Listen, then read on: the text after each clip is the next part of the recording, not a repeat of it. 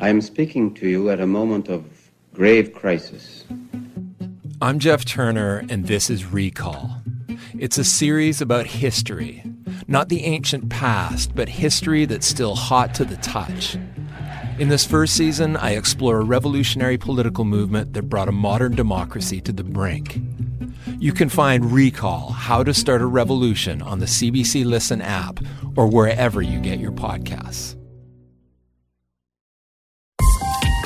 This is a CBC podcast. A trip to the dentist will soon get easier for many Canadians. Yesterday, the federal government unveiled its National Dental Plan. It's going to be the government's largest new social program. It's going to cost about $13 billion. Yes, there certainly is a cost to make sure that everybody has access to the oral health care they need. But we get to wake up in a society where people have access to that. That's not a small thing. And I am certain with time, as we're going to be able to demonstrate the enormous cost avoidance that this is going to mean. The plan is expected to help nearly a third of Canadians who don't have access to private insurance. Here's how it's going to work. Who is eligible? Households that make $90,000 or less. You don't have a private insurance plan, and your taxes are up to date. Here's what we know is covered at this point cleanings, x rays, fillings, root canals, extractions, and dentures. Depending on your income, you might have to pay a portion out of pocket. And the timeline not everyone will be eligible at once. Letters will be sent out to seniors 87 and older this month, with more age brackets being added each month until March 2024. Then, in May, that application will move online as people 65 and older become eligible. Kids under 12 already are eligible, but that will jump up to kids under 18 starting in June of 2024, and the same goes for people with disabilities. Canadians of all ages who qualify are scheduled to have access by 2025. Dr. Heather Carr is the president of the Canadian Dental Association. Dr. Carr, good morning. Good morning. I'm happy to be here. Glad to have you back on the program. You and I spoke last month about the rising cost of dental care. You just heard the health minister say that Canadians have woken up in a country where people now have access to dental care. What do you make of this plan? Well, I, I, probably sound like a broken record, but the Canadian Dental Association has been advocating for these individuals in our society who haven't had access to care for many years now. So anything that's going to improve their um, opportunity to have good oral health outcomes is a positive. You could imagine that there are a number of Canadians who will be accessing dental care over the next few months and mm-hmm. years who haven't been able to afford it um, in past because of what we talked about the last time you and I spoke. How prepared are dentists across this country to deal with that? Well, I think the, as I said, we've been advocating it, so we're absolutely keen to see these individuals get the care they need. We are like every other healthcare sector. We do have um, staffing issues and shortages, and we're hoping from our discussions with the government that they will add um, some help through their oral health access to, access to care fund um, as a separate uh, funding source. One of the things that we've heard about is that when you talk about concerns around staffing, for example, this is staffing when it comes to hygienists and for administrative staff. How big of an issue is that? Well, dental assistants as well, the entire team. And it, you know, it, it was an issue prior to COVID. I would say, and I don't have an exact statistic, but I'm guessing maybe one in five or six offices was still looking to add staff. Mm. And since COVID, it's become a much, much bigger issue. And so, what what needs to be done to make sure? I mean, again, if if large numbers of people are going to arrive, that they can actually get the care that they need because the, the staff is there to, to treat them we need to work on having some good, sensible training programs, and um, that some consultation with the dental professions will will move that forward. Dentists are going to be invited to enroll on a voluntary basis in this plan. You are a practicing dentist, and I mean, I think you were just doing a checkup as we dialed you up this morning. yeah. Will you enroll in this? At this point, there's I, there's not enough details. So I we're you notice that there are some parts of the announcement that were uh, high level, and the dental associations, the provincial and territorial dental associations, are still having discussions with the federal government to make sure that this plan uh, really will care for patients the way it needs to. Help me understand that because, as you said, dentists have been calling for this, but you have some reluctance or hesitation about enrolling yourself. What are you waiting to hear? Well, I, I'm very keen on the plan, but I want it to be done right. And we're looking to make sure that the government has set it up so that it's patient centered. They can select their own dentist of choice, uh, that you're able to go to your existing offices. We want to make sure that the administration burden is not overwhelming. And we've already talked about, you know, our, our staff are working at top capacity and, and we can't have a lot of red tape that we have to get through uh, for these individuals in order to get them care. Uh, we want something that's truly prevention based because in dentistry, it's so important to catch things when it's early rather than let it develop into something more serious mm. and to cover the full cost of the treatment for these patients. I want to get to the red tape piece in a moment, but what are you hearing from other dentists? Are they, again, a, a program like this is only successful as the dentists who are there waiting to see those patients. Are you hearing from other dentists that they will enroll, or are they also taking a wait and see approach? What I'm hearing from the dentists is they need more information. And, you know, the federal government has committed to continuing discussions over the next couple months. So as more information is available and we can share it with the dentist, then they'll be able to make an informed decision. Tell me about the administrative workload here, because dentists will have to submit claims themselves to Sun Life for payment with the plan. How concerned are you about that? Well, I think that um, you know dental offices are used to working with insurance companies, but um, when you're sometimes dealing with the federal government, some of the requirements could be a little more um, excessive just because of the way that they have their paperwork set up. So I think that is something that the provincial associations and the territorial associations are having really clear discussions. And, you know, uh, Minister Holland said yesterday that he wants a fair deal for the dentist, and we're taking him at his word. And so we'll know more as we continue to chat with him. What does a fair deal mean? It just has to be something that will work for all parties and allow the patients to get the care that they need from the dentist that they want to see.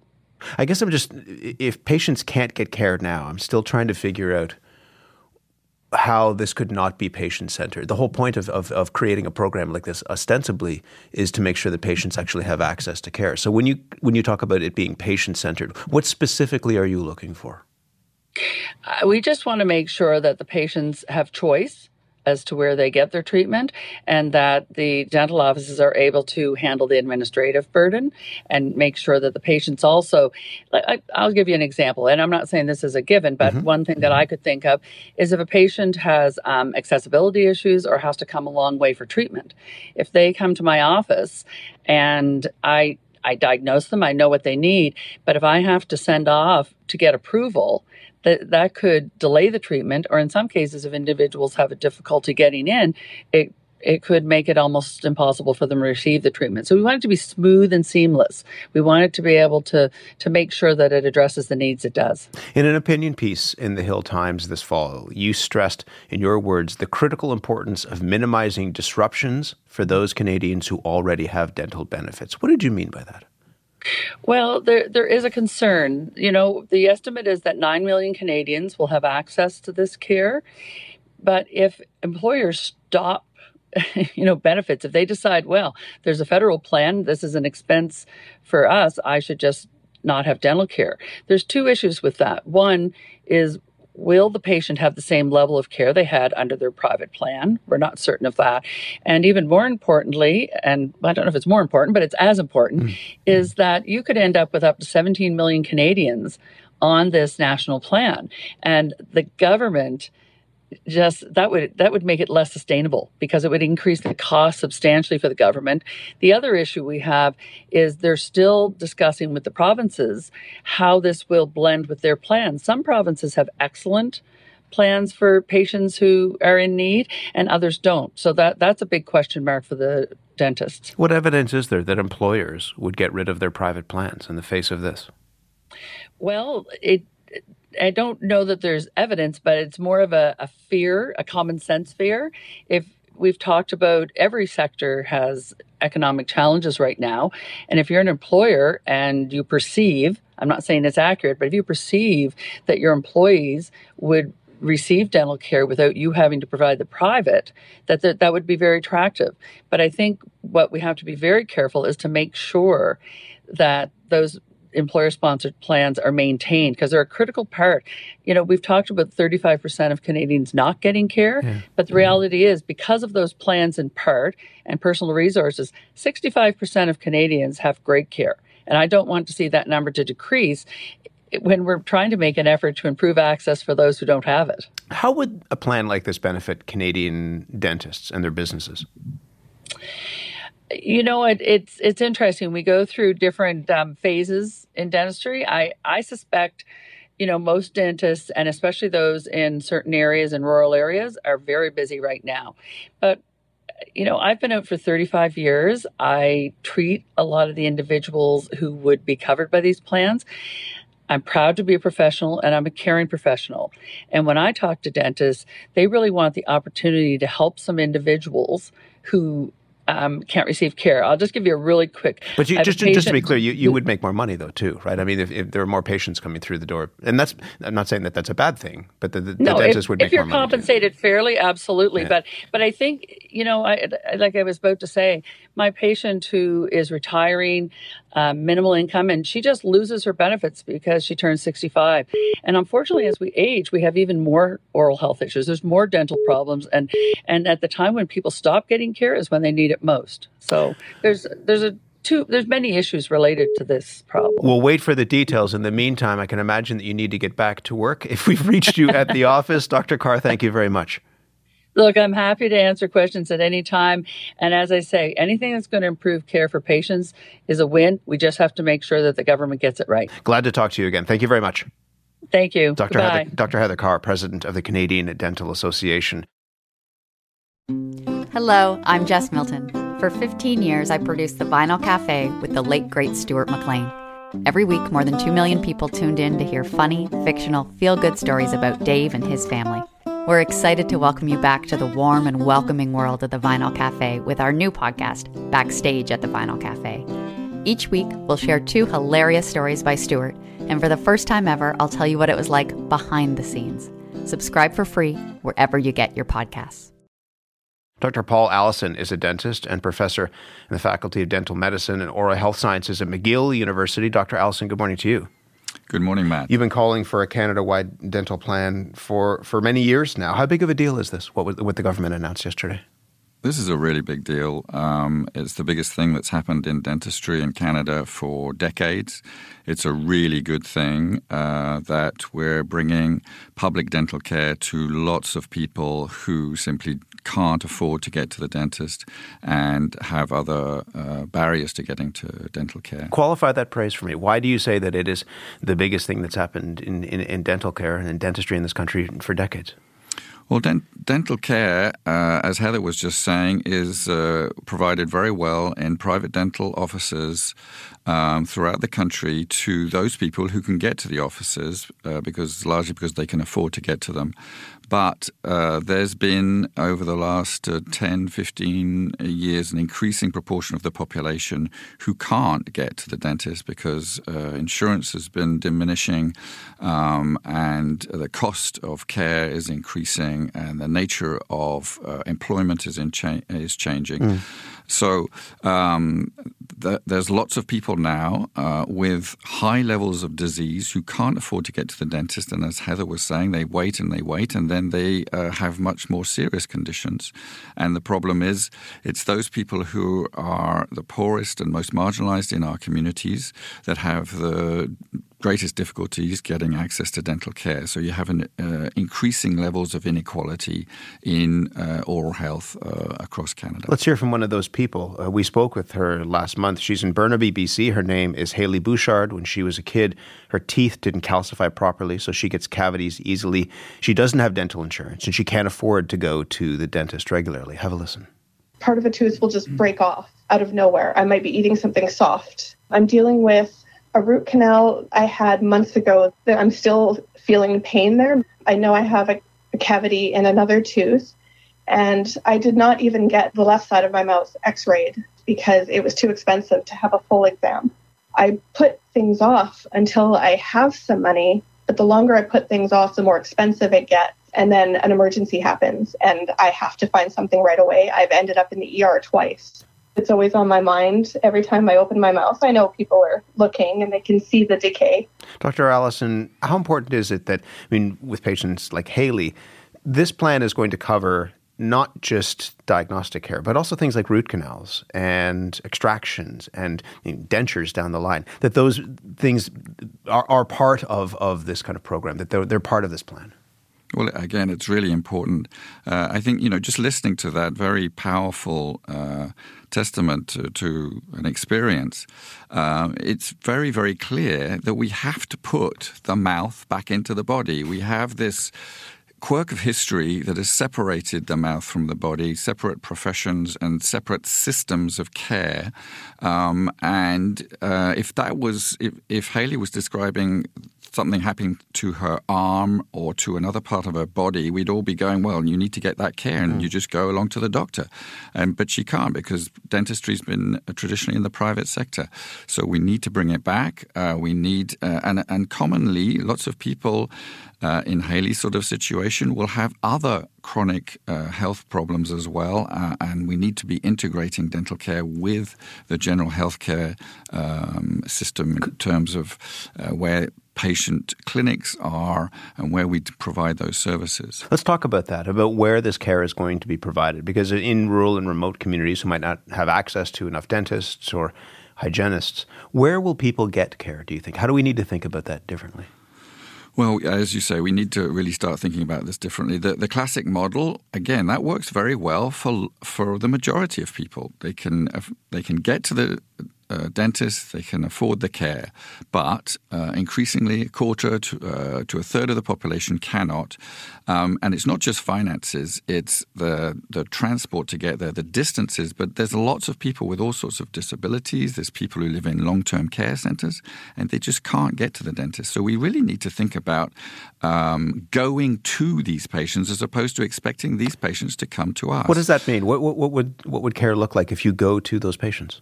So we have to set up clinics uh, in uh, regional hospitals, in uh, community and social services centers, in long term care centers.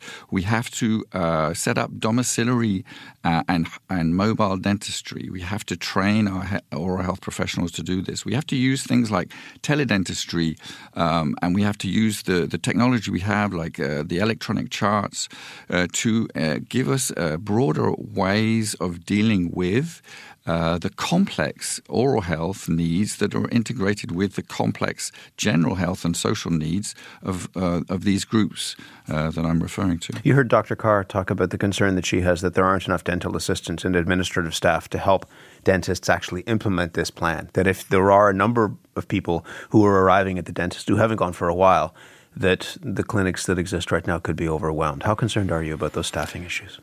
Well, clearly, you know, we've been hearing, uh, since, particularly since the pandemic, in in all healthcare sectors, there's uh, there's not enough workforce, uh, so it's really an issue. And of course, if we're going to add to the work, which it sounds like we probably will, because there'll be more people coming to see dental professionals across the country, then yes, it's already a concern. So I can understand Heather and her colleagues working in private offices across the country are concerned about this.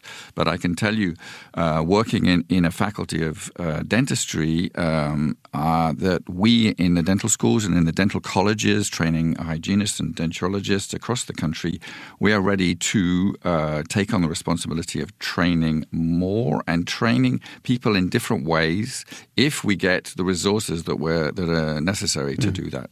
We don't talk often about the cost of healthcare in this country. I mean, you'll hear the cost of a large program, but we don't talk about the cost of individual procedures. But there is a belief, yes, that this is going to cost a lot of money, but that it could save money because people like Haley that we heard from earlier say that she goes to the emergency department um, to get care. Just finally and briefly, how how how much of an issue is that? Do you think that we we might have uh, a savings within the healthcare system because people don't need to go to an ER to access timely care? Absolutely. I think, you know, the, the, fact that lots of people have to go to an ER, um, and with all respect to the to the physicians and nurses and others that are working in those ER, when when a patient goes with a dental problem and there's no dentist to help uh, care for that patient, they'll on, often end up getting prescribed a painkiller and an antibiotic, um, and often that's not going to help very uh, very much. So it's not only is it a waste of their time, it's a waste uh, of the patient's time, it's a waste of the doctor's time. It's not efficient care. So it's a, it's a complete waste. It, we need to set up a proper system where uh, people are getting, as we said, preventive care in their dental offices, but also where they're getting good urgent care as needed in these local community uh, oral health centers linked with the GPs and other health and social services. You're really encouraged by this, though. I mean, the, the, the timeline is all Canadians have access to this dental plan by 2025. You're encouraged by, by, at the very least, the details that we know so far.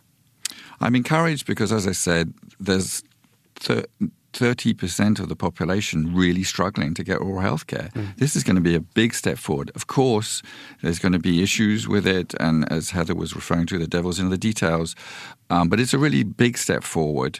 Um, so, yes, I'm encouraged. Uh, and we hopefully uh, will work out the problems as we move forward with this. Mm. And again, I'm a strong believer in, in even further integrating dental care into the general medical system in put, this country. Put the mouth back in the body, I think, put is the, phrase that you use. Body, absolutely. Dr. Allison, thank you very much. It's a pleasure. Thank you very much, Matt. Dr. Paul Allison, dentist and professor in the dental medicine and oral health uh, faculty at McGill University. Love to hear from you on this. You can email us thecurrent at cbc.ca.